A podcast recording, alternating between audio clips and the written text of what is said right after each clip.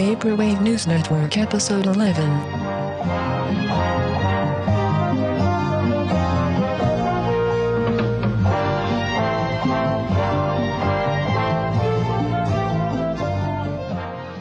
Hello, and welcome to Vaporwave News Network, a podcast about the contemporary Vaporwave scene.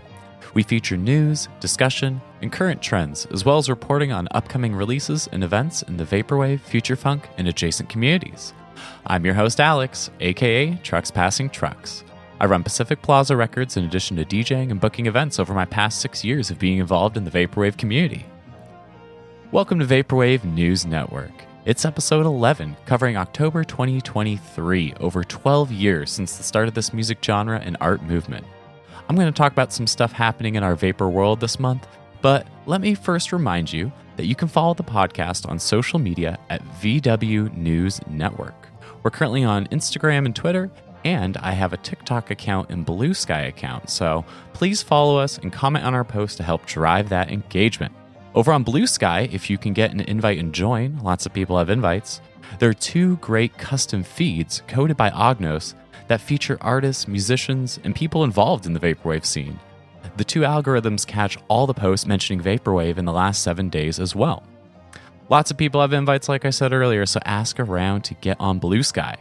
I also created a profile for my label, Pacific Plaza Records, and I've been posting some early previews and offhand thoughts. You know, because like I've only been making promotional posts on Twitter, and I don't really want to be on there much, but it seems like every new drama about vapor related stuff keeps drawing folks back to the platform. Oh well, what are you going to do? We also have two curated playlists on Spotify that you can check out Contemporary Vaporwave and Fresh Future Funk, which I updated recently, so go check those out if you're looking for some new music to listen to. And a quick reminder to subscribe to the podcast or follow us on your platform of choice. If you're checking this out on YouTube, remember to like and subscribe. And if you can leave a rating on your streaming platform of choice, please do that as well. If you're listening on Spotify mobile, scroll down below the description and you can interact with our polls and Q&A. You can also donate to the podcast if you head over to our website on rss.com. It'll take you to PayPal when you click the link. I'm hoping to get that subscription thing figured out before the end of the year. And like I said, I've been looking at a platform called Ghost. So if you know anyone that uses it or has used it and can give me some feedback, let me know. Shouts out to Joe in Chicago, Cameron in California, and Rob in England for sending donations into the show recently. I really appreciate the sign of solidarity from folks in our community. If I missed a donation from you, please send me a gentle message or email so I can shout you out in the next episode. As a reminder, currently only two or three small donations a month through the PayPal link on our current website will help pay for the hosting. So if you feel so inclined to sacrifice the cost of a coffee, check it out. With all that out of the way, What's been going on with me? Well, for our host update here, I've been slogging through the fall and I've been taking on more hours at work than I did the last school year, so I'm still trying to find that balance between everything. I, I've noticed I've had a hard time keeping up with the podcast, doing it bi weekly, along with all the other things I like to do with my label, electronics. And you know, with like the holidays coming up, I think for now it's best for me to scale back to once a month with the possibility of like special episodes or extra episodes when time permits. And maybe when I have some time off from school during the holiday break, I'll be able to get some extra content going on. But you know, I'd really like to write like with words on uh, either a website or on paper and do interviews. But like as it stands, I've got like so much on my plate, and I still need to get the website and subscription thing figured out before the year ends. Well, regardless of that, I'm hoping to get some special content at Flamingo Fest, which is coming up this weekend, so say hi if you see me around. Recently, I also went to the final show of the George Clanton Frost Children DDS tour this past week, and what a show to cap off the 36 dates across the continent. You could really tell everyone was in like peak form and just like letting loose for that final hometown show.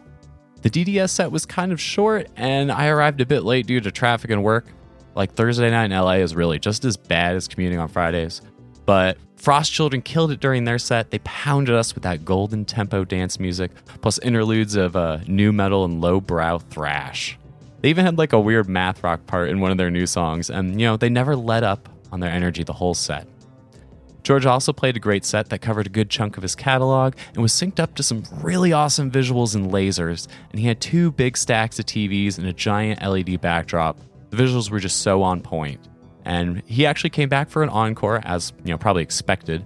But funny enough, that encore was interrupted by a bunch of geniuses climbing up on stage and knocking out the power to his SP. But he restarted it and he finished the show strong. It was really cool running into a bunch of friends at the show, like completely unplanned. So, you know, shouts out to Pete, Enrail, Natalie, and Molo. And uh, shouts out to the guy who sold me the ticket for face value, no fees included over Reddit. You're my hero. Continuing on, what am I going to recommend this week? You know, what have I been listening to or watching lately? And this episode, I'm going to recommend an album that's not Vaporwave, but it is celebrating its 20th anniversary this month. And that album is Chutes Too Narrow by the Shins. This is like probably my favorite Shins album, and it came out in 2003, and I actually still own it on CD, which I purchased at Best Buy during the Bush presidency. It has super awesome cutout artwork inside, and I still cherish that CD to this day, even though the colors are kind of fading. A music critic I've mentioned many times on the show, Ian Cohen, recently wrote a retrospective on the album for Stereogum and discussed it on his podcast with Stephen Hyden, so I had to give the album a spin again. You know, it seems like every few years I return to that early Shins discography, the first three albums and like assorted EPs, and I'm literally never let down. It's always so great. The drums are so interesting on those first three albums. The production isn't like super shiny, but the lyricism is impeccable.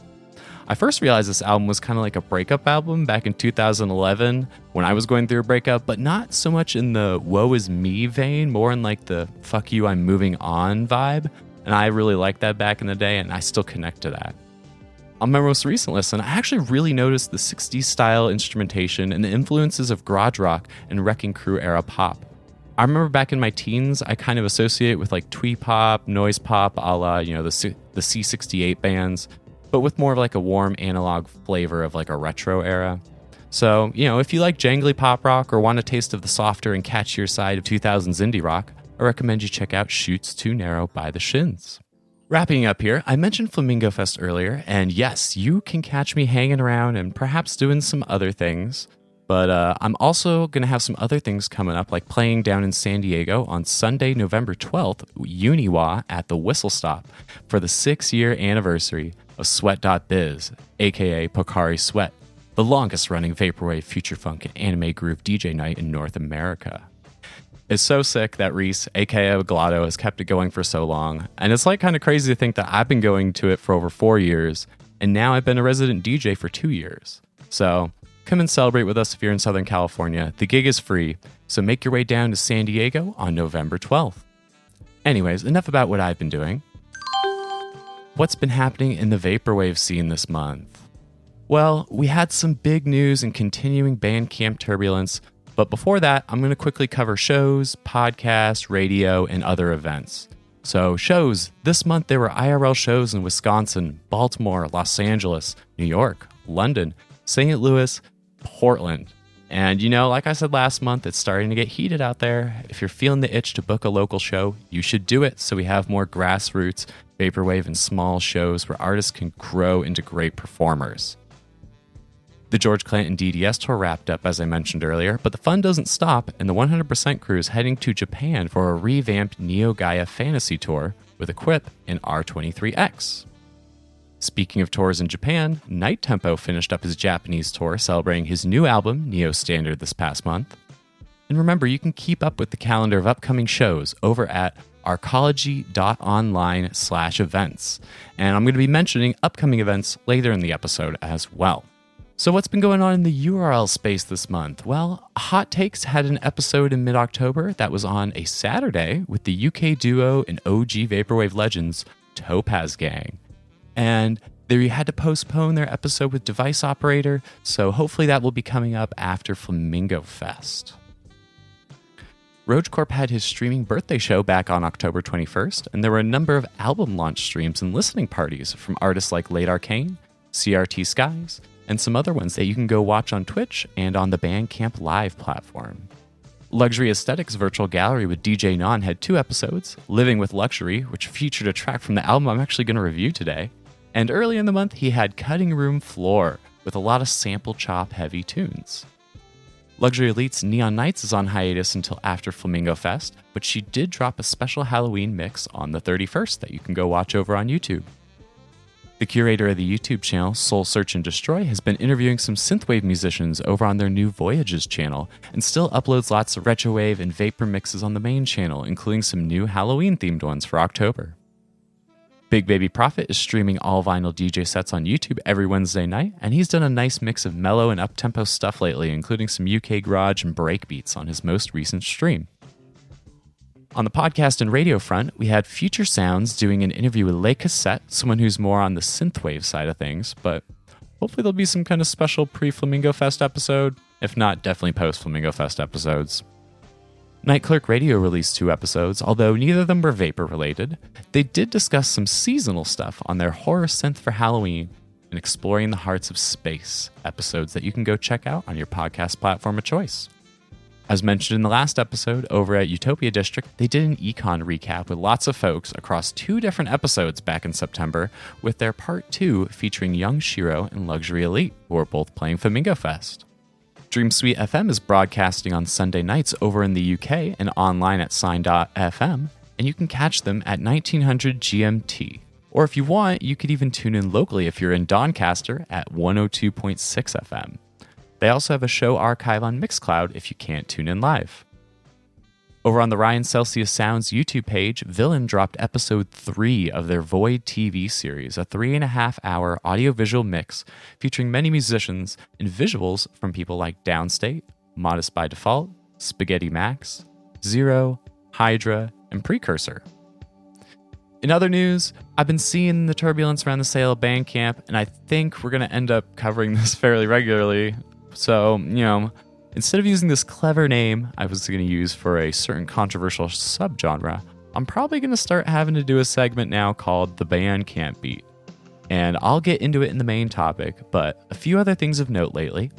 The next Bandcamp Friday is November 3rd, and I may mention some releases in the appropriate section, but that weekend is also going to be Flamingo Fest in Los Angeles.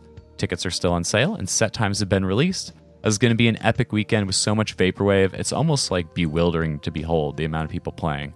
I'm so stoked to see friends again and meet some new people. And I will have some Vaporwave News Network buttons to give out to folks if you catch me around at either the two gigs.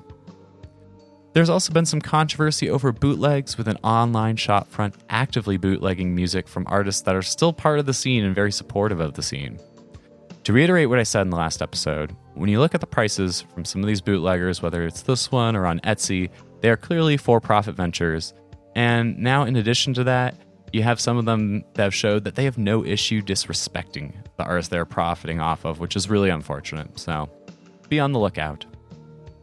And finally, there was some action on the Sunset Corp YouTube page run by Oneohtrix oh Point Never, aka Daniel Lopatin, a six minute music video was uploaded along with the song Music of Memories from his latest album Again as the soundtrack. It looks to be kind of like his own cut of a music video for the song, which in a recent press release was not able to be completed as him and the director wanted. So that kind of leads into the other OPN news, which is that he has released a zip file with the different assets and components that were going to be used to almost make the video with director Freeka Tet. It's available as a kind of DIY music video assembly kit, as one YouTube commenter put it, through WeTransfer. You can find the link in the video description on the official OPN YouTube page. With all that out of the way, let's move on to upcoming shows and events. Upcoming shows. I'm going to start off with URL stuff. As I've mentioned before, there are labels announcing listening parties on Bandcamp and artists as well. So check out the official Bandcamp homepage for live events and streams to see if there's any labels or vapor names you recognize at bandcamp.com slash live. Hot Takes was back for an episode at the end of October with Device Operator that got canceled, so they have yet to announce the exact date when they'll redo that broadcast. But both hosts are playing at Flamingo Fest in LA, so I'm sure that's going to kind of factor into their November schedule. On November 30th, there will be an album release stream for Toad of Sky's new album Star World 2 on the Virtua 94 Twitch channel. It's a full one hour visual presentation of the album with eight special guests on the lineup. Catskill Records is hosting KKR Slugfest 3, an online streaming festival December 1st with Luxury Elite, Angel from Fire Tools and Mindspring Memories, Christ, Groceries, and iClick, who are celebrating the release of their new album, Point and Direction, which is also coming out on Super Sick Vinyl that same day. Duality Fest by Pause and Reflect Music is also going to be happening this winter on December 16th and 17th. I'd also imagine we'll get some Christmas stuff being announced soon. And I know I want to do a Christmas stream again. Me and Mr. Mello had so much fun doing it last year and the year before that. So we're going to bring it back this December as well. On the IRL side of things, the fall is in full swing and people are looking forward to Flamingo Fest as well as a whole host of shows this fall and winter. And speaking of Flamingo Fest, it is finally upon us. Flamingo Fest, put on by My Pet Flamingo in Utopia District, is November 3rd and 4th in Los Angeles at Jewel's Catch 1 in High Tide downtown LA. As I mentioned earlier, set times have been released, and a lot of people are already on their way to LA. By the time this episode comes out, many of them might be here already. Day one starts bright and early at noon and goes till 9 p.m., while Saturday is going to begin a bit later and will go into the night with an after party at the end. There are only one day tickets left, and that's for Saturday at Jewel's Catch 1 with all the headliners. You might be able to find some extra tickets online for the two day, but it's pretty limited capacity for that first show. Maybe check around online and see if you can find anything happening Friday night. I know All Hell Breaks Loose is doing visuals at a show in Moe Shop and some other people if you're into that kind of vibe. Speaking of headliners, it was announced that Internet Club, Cat System Corp, and Friendzone, aka Chlorine Mist, will be some of the surprise guests on the lineup. One of the other headliners, Hotel Pools, is going to be doing a Patchwork West Coast tour after the festival. Starting on November 12th, he'll be playing San Francisco, Sacramento, Seattle, and Portland, some dates with Small Black. On November 5th, there's going to be an event in Atlanta called Future Funk ATL that has a poster uh, strikingly similar to a few other Future Funk nights around the country. Sweat.biz will be back in action at the Whistle Stop for their six year anniversary in San Diego, California. It's going to be on Sunday, November 12th with special guest Uni Wa. And like I said earlier, I will also be playing that gig. I'm so excited for it. There's also going to be a show in Arizona, Phoenix, Arizona, at Trunk Space, which is a really sick DIY spot, on November 12th, put together by Desert Dreams. It's going to have Twin Crab, Midnight Drift, and a couple other people playing. On November 26th, Strawberry Station will be playing his first gig in Shibuya, Japan, with a stacked lineup that includes Vantage, Chevron, Kiss Me Nerdy Girl, and more. It was organized by Zuyo as a birthday party for Straub while he's on his trip out there. That's going to be so cool. Yotoki is also doing a show on December 2nd in Atlanta, and then they're going to be in Denver, Colorado on December 16th.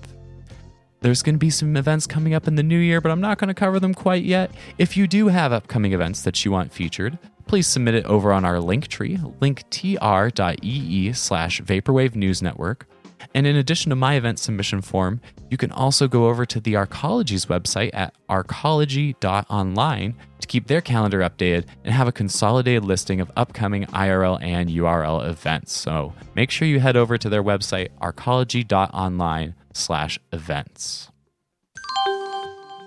Upcoming and current releases. As usual, I'm going to start off with a review, and for this one, I actually contacted the artist to ask them some questions because I was digging it so much and I like wanted to know more. So, without further ado, on October 13th, Business Casual released the new album from Late Arcane called Extravagance. The Manchester based producer has flown under the radar for a few years, but their first releases came out in 2019 and the release prior to this one, entitled Prequel, was on the relaunched Fortune 500 Bandcamp back in June. And I mention that because elements of this new album remind me of the new Luxury Elite album, specifically its sensual and glamorous feeling, in addition to the meticulous sample chopping to create new compositions. However, on Extravagance, Late Arcane brings the energy and sometimes entropy of vapor trap and vapor funk to the table.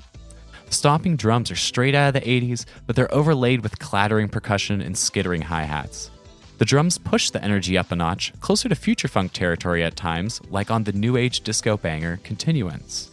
The production on this release is dense and detailed, never relying on a single sample, and overlaying fat synth bass as well as keys to fill out the sonic palette.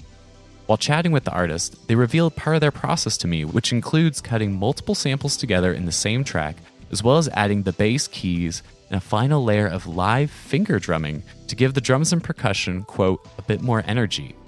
And you can feel that energy in the songs. The nuances in the rhythm, whether it's an epic halftime beat or the swell of a rising climax, give the songs a life of their own outside of the sample sources. Many of my favorite tracks also include vocal samples used as melodic fragments, which craft new melodies that sometimes recontextualize the decipherable lyrics, such as in the title track Extravagance and in the song Confidence. The use of repitched and manipulated vocals reminds me of Death's Dynamic Shroud, but played back over a glorious and epic soundtrack of neo futurist 80s synth funk. Living up to the album title Extravagance, Late Arcane indulges in sonic excess that feels cinematic but never overwrought. The production is an evolution beyond the simplistic notions of vaporwave as slowed and reverb remixes. Instead, Late Arcane uses elements of the past to reconstruct a luxurious vapor funk album that skillfully uses digital plunderphonics to transport you back to the glamorous side of the 1980s. You can check out the album over on Business Casual's Bandcamp, and you can pick up a cassette tape while you're there. Getting into current releases and Bandcamp Friday stuff for November 2023, we have Dan Mason, who released his new album Devil Killer on October 20th, and it was also released on CD by Business Casual. It's almost sold out, or maybe sold out by the time this podcast is released, but head over and check it out. It's got a lot of really cool break beats on it. US Golf 95 dropped another EP. This one's called Leaf Links, which has similar album art aesthetics to his well received breakbeat release earlier this year, but the music on this one veers back toward the more relaxed and ambient new age vibe of his earlier work, but drenched in enveloping reverb. Vanitas released a live album featuring the set he played at Future Sounds 4 in London at the end of September, some cool reinterpretations of songs from his catalog, plus a new song. And you can also find a link to a YouTube video of the performance over on the Bandcamp. Continuing their string of singles, Mirror Mirage by Donor Lens featuring Eulalie was released on October 13th. They're also playing Flamingo Fest in LA this weekend. St. Pepsi and Carpark Records announced a reissue of Gin City in local singles that will be put out on a single vinyl LP. Its packaging is a plain black disco sleeve like the other reissues they've done the past few years. Neon City Records dropped a ton of cassette reissues from some of their biggest releases by Macross, Vantage, Desired, and more. It's quite a lot to list out, so go see for yourself what's still available over on their Bandcamp. They also released a city pop single called Sunday Lonely Night with Habia by Vantage and The Miracle. It's meant to sound like a classic 80s city pop song.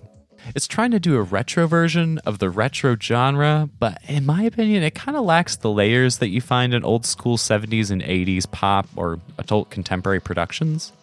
You know, I think it's a common problem with people trying to reproduce studio made and session player filled records from like the 70s and 80s, but in their own bedroom with a team of digital collaborators instead of a bunch of highly creative studio musicians who, you know, bring their own flavors to the session and back in the day brought an instrumental touch that's like really hard to achieve using Ableton or Fruity Loops.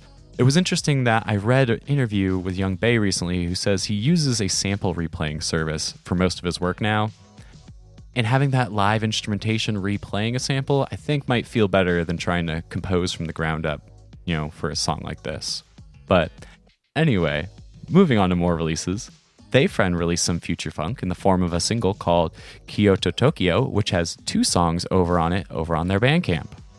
Very Good Records put out a compilation of tracks called Auto Reverse by a duo called Night Dubbing on cassette, and it is a collection of quote laid back shoegaze and lo fi grooves from throughout their current catalog. Very Good Records will also be doing a digital November where they release new albums every week as digital only exclusives, so make sure you're keeping up with them throughout the month. Montaigne has released a single from Mr. Hoostein's track with cello and Christopher Lawless called One Day. It's got some remixes and versions that are great for DJing. The Le Funk remix is on my Fresh Future Funk playlist. Future Funk producer Hot Singles has put out a few singles referencing well known future funk songs to tide over the fans until their next album is ready. You can check those out on their Bandcamp, or one of the tracks is on our Fresh Future Funk playlist as well. Groovy Kaiju put out a new album earlier in the month called Groovin' Through the Galaxy, which you can find on his Bandcamp or over on his Oceanfront Online website where you can get exclusive merch. Zy Cowan finally dropped their new album Ocean View on Neon City Records, and, you know, we've had a few tracks from that one on the Fresh Future Funk playlist as well over the past few months. Producer Mael, M A E L, which I didn't clarify last episode, put out another album this month which translates to Death is the Least of Them. And this one has the breakbeat sound of drum and bass, smooth synths and spiky beats, but does get a little bit harder and veer into that breakcore territory. I actually think Young Shiro from Hot Takes would really dig this album, so if, if anyone uh, sees Young Shiro, tell him to listen to this. Halcyon Tapes, run by Wizard of Loneliness, put out a new album on October 21st, and it's a Wizard of Loneliness album called Beats for the Kingdom. It's a spiritual successor to his Divine Beats album, and it's a tribute to the new Legend of Zelda game that is the sequel to the game which inspired Divine Beats.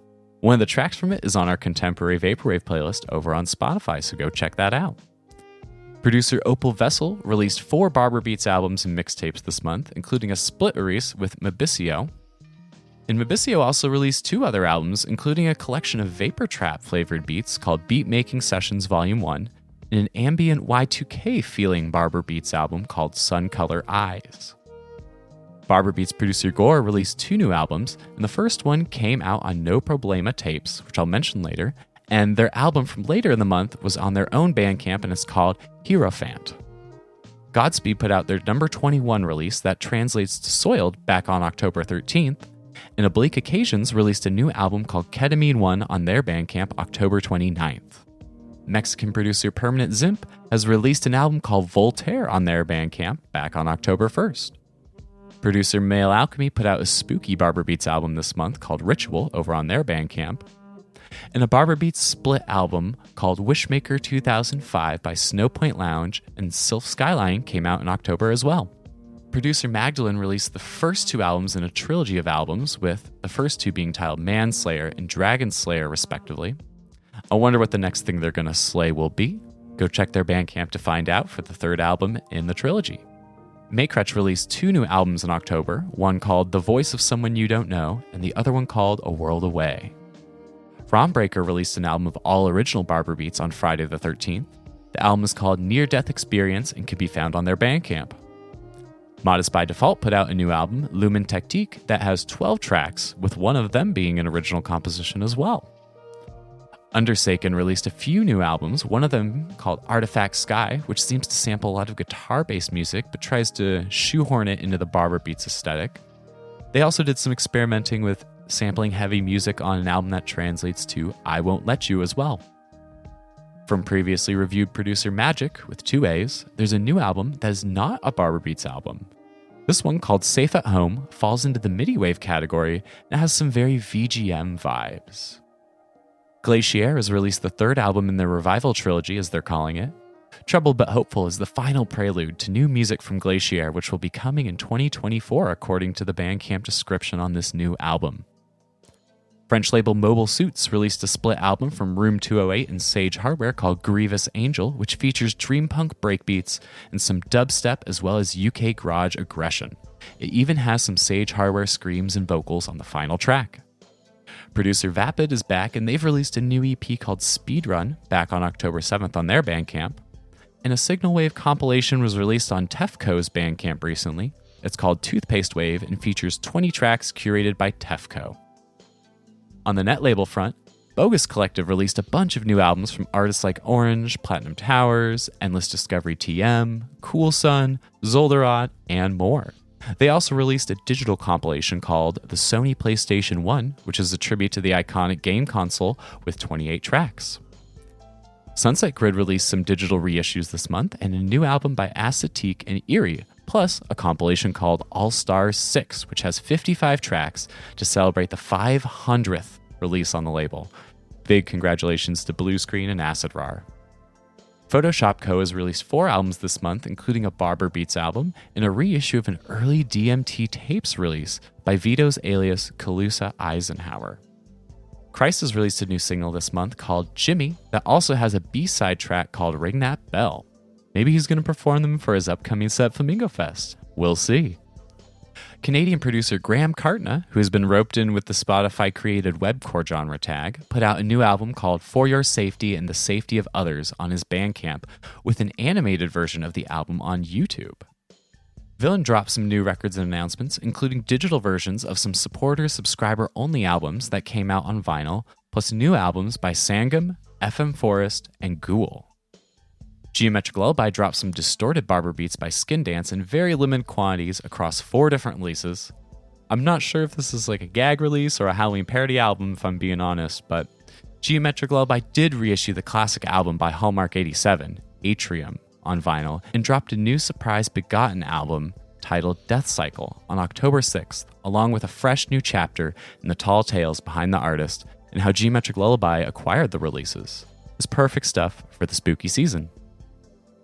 No Problema Tapes put out a pre order for Rainforest Hill Volumes 1 and 2 by Lynn's Virtual Plaza on vinyl, as well as new albums by Kagami Smile and one of the new Gore albums that came out this month, which was called Victim Complex.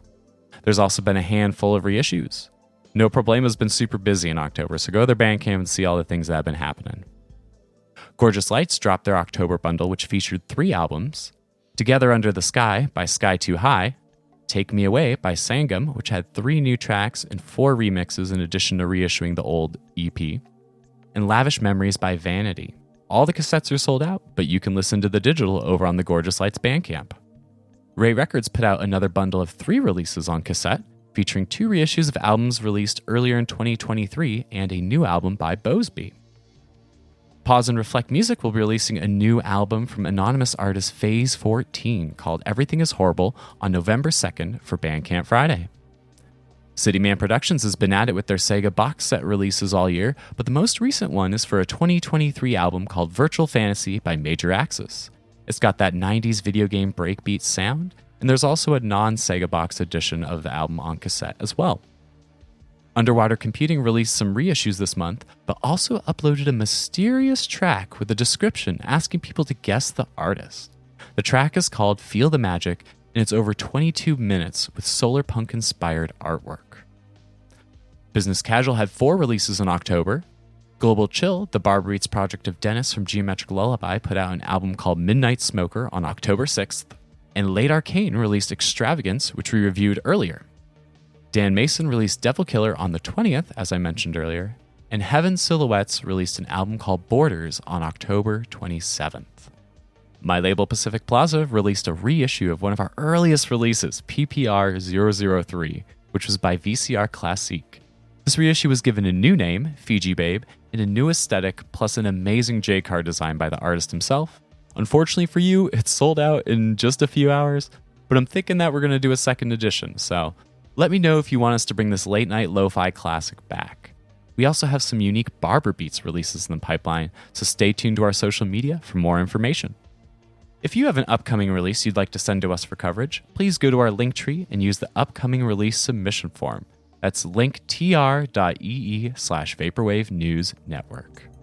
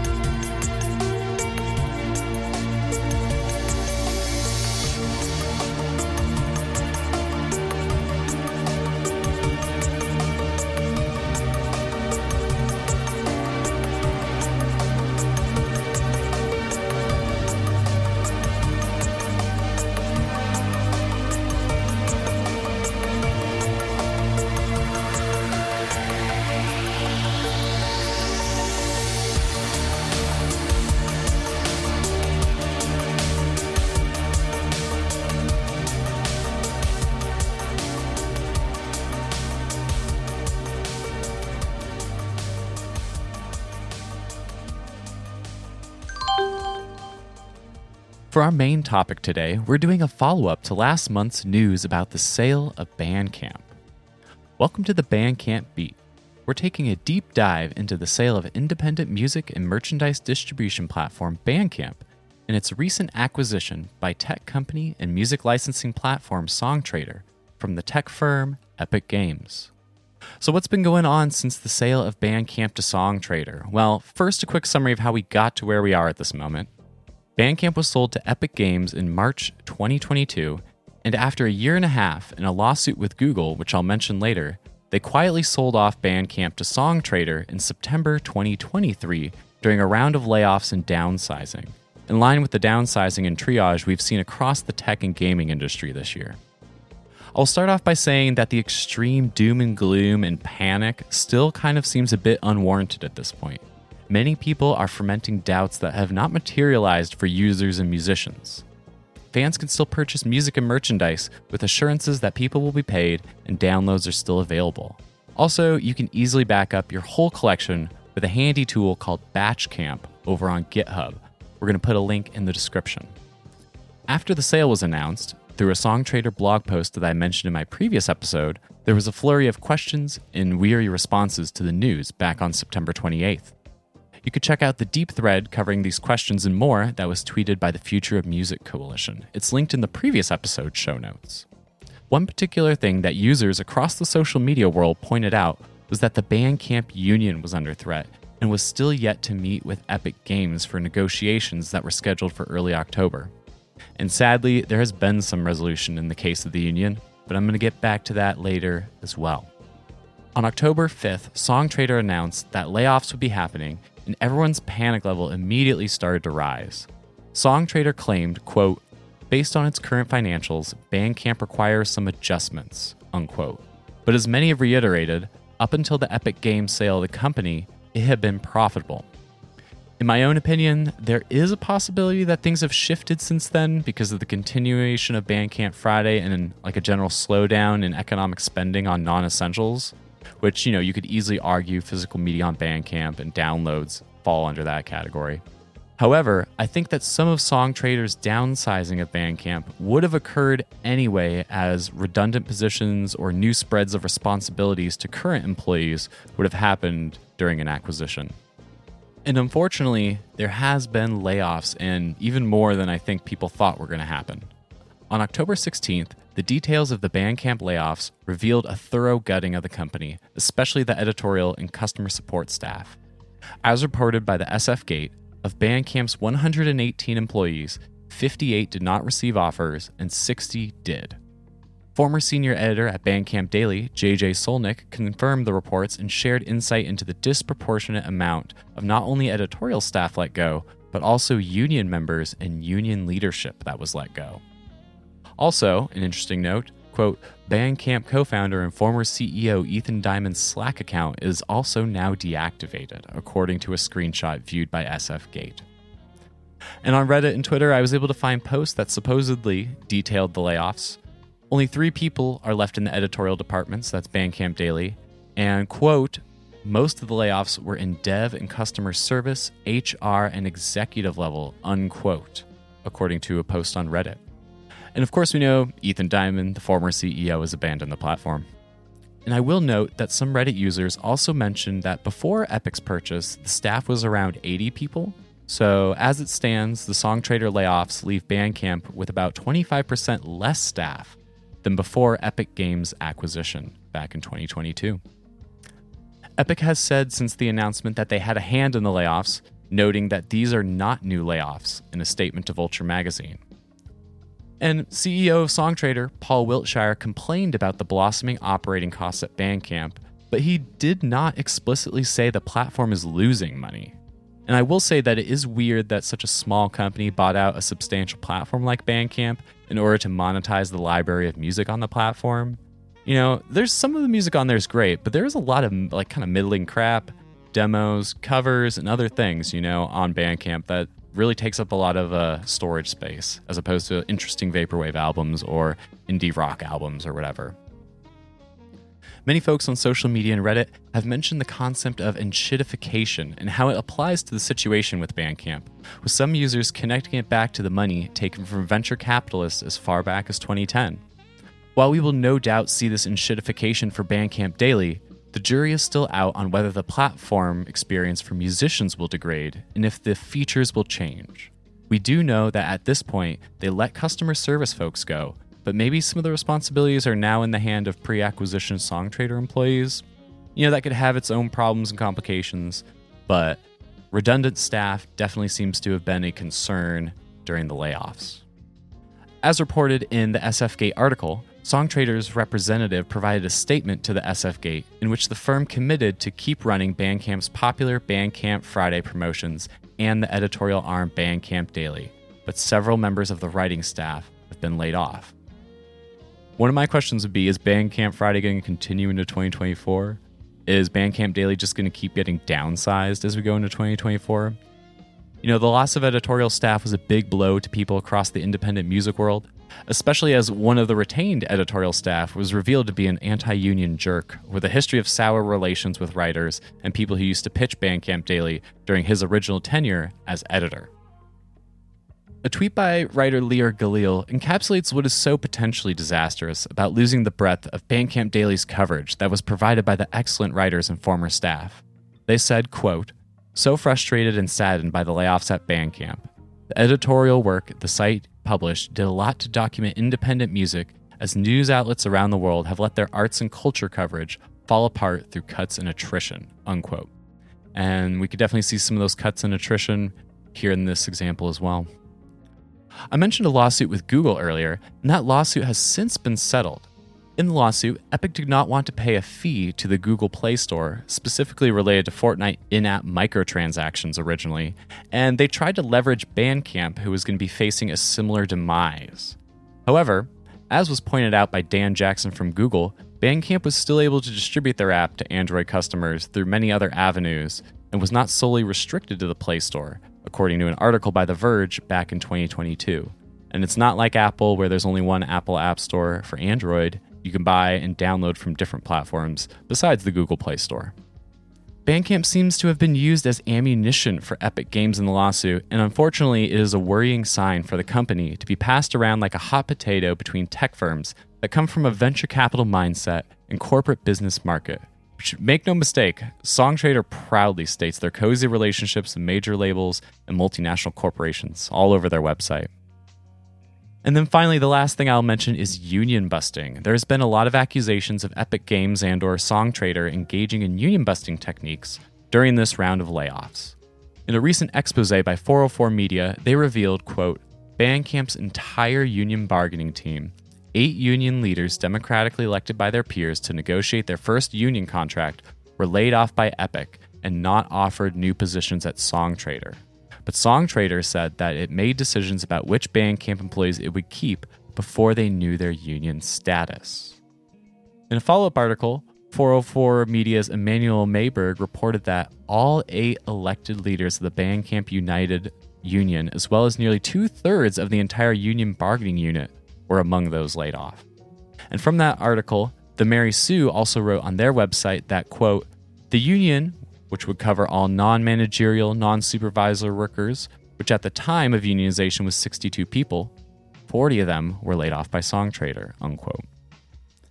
After the 404 Media story was first published, Songtradr told 404 Media in an email that, quote, employees were extended offers based on the factors they previously described before we knew the composition of or met with any of the bargaining team members, unquote.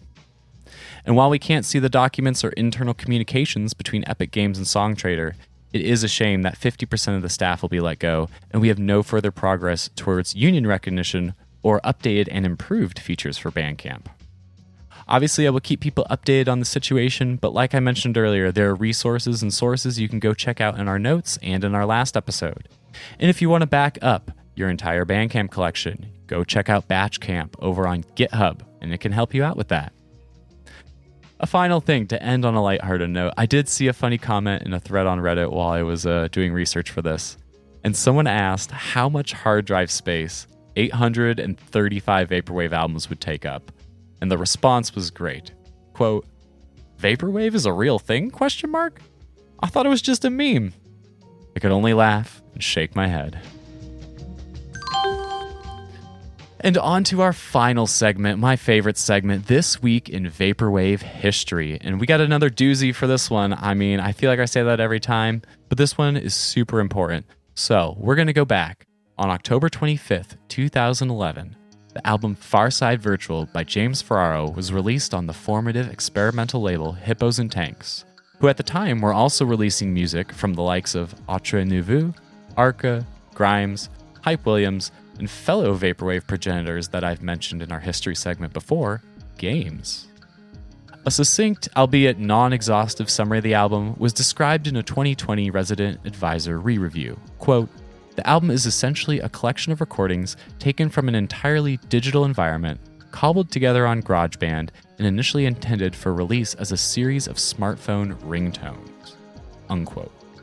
In a Red Bull Academy interview, James Ferraro talks about the album originating as a set of ringtones, but a set that had the impact of a full album when listened to together.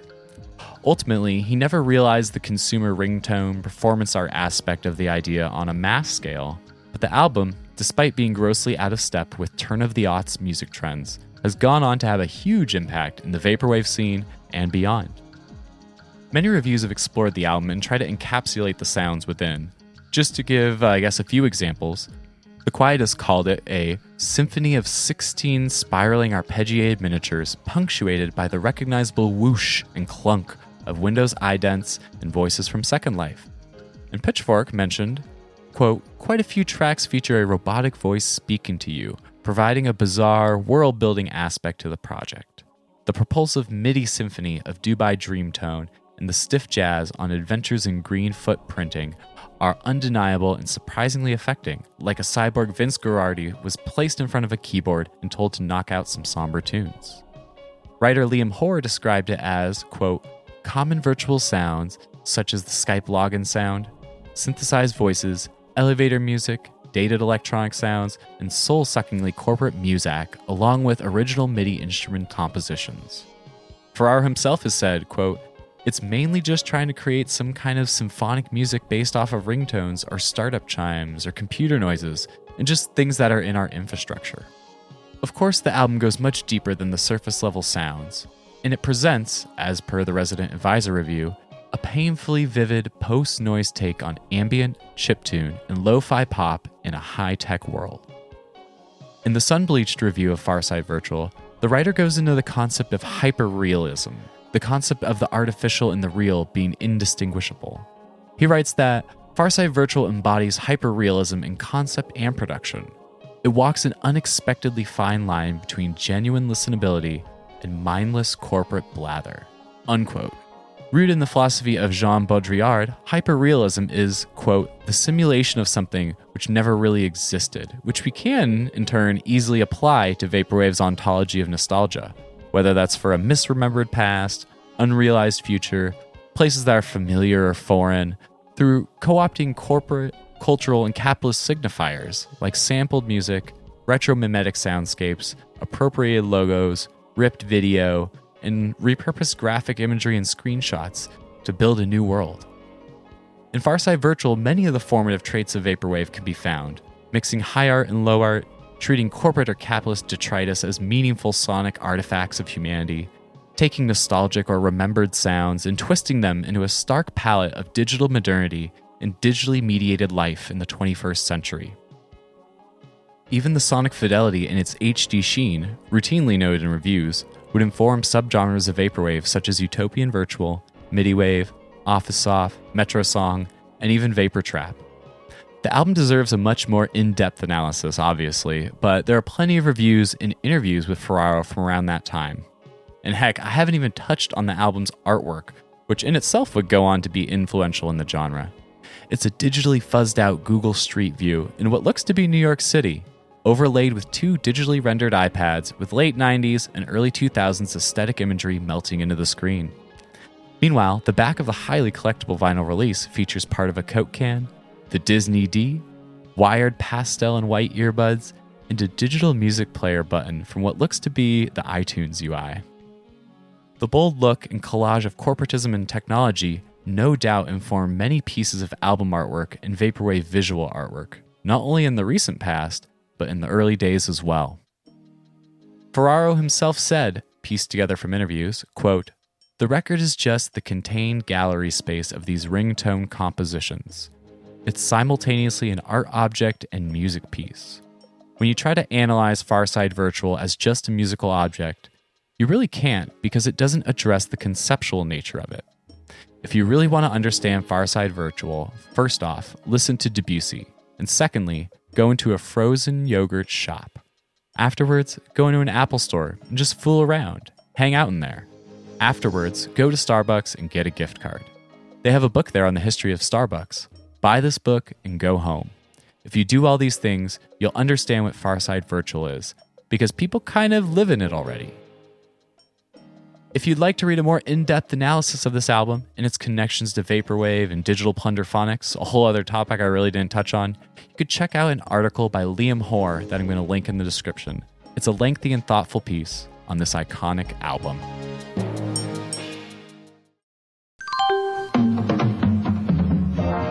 Okay, well, I hope everybody has enjoyed this week's episode of Vaporwave News Network. As always, you can find some of the stuff I mentioned in the episode notes. We have a Twitter, Instagram, Bluesky, and TikTok where I post highlight graphics and videos with releases mentioned in each episode. So make sure you give us a follow and repost the content. Reposting really helps me out. You can find us on social media at VW News Network. And reminder, I have the TikTok where I'm posting content from our episodes. And go check out Bluesky. I'm posting way more there than I am on Twitter. It's quite pleasant, so get yourself an invite before Twitter becomes a paid platform. If you'd like to submit something to the show, check out our link tree with all the links and submission forms at linktr.ee slash Vaporwave News Network. If you want to get in contact with us, you can also do it through our email, vaporwavenewsnetwork at gmail.com. This podcast is sponsored by Pacific Plaza, but if you're a reputable label looking to advertise or sponsor the show, please get in contact with me. I've been your host, Alex, aka Trucks Passing Trucks. If you want to find me or my label on social media, you can look up Pacific Plaza Rec. That's Pacific Plaza REC on Twitter, Facebook, Instagram, TikTok, or Bluesky.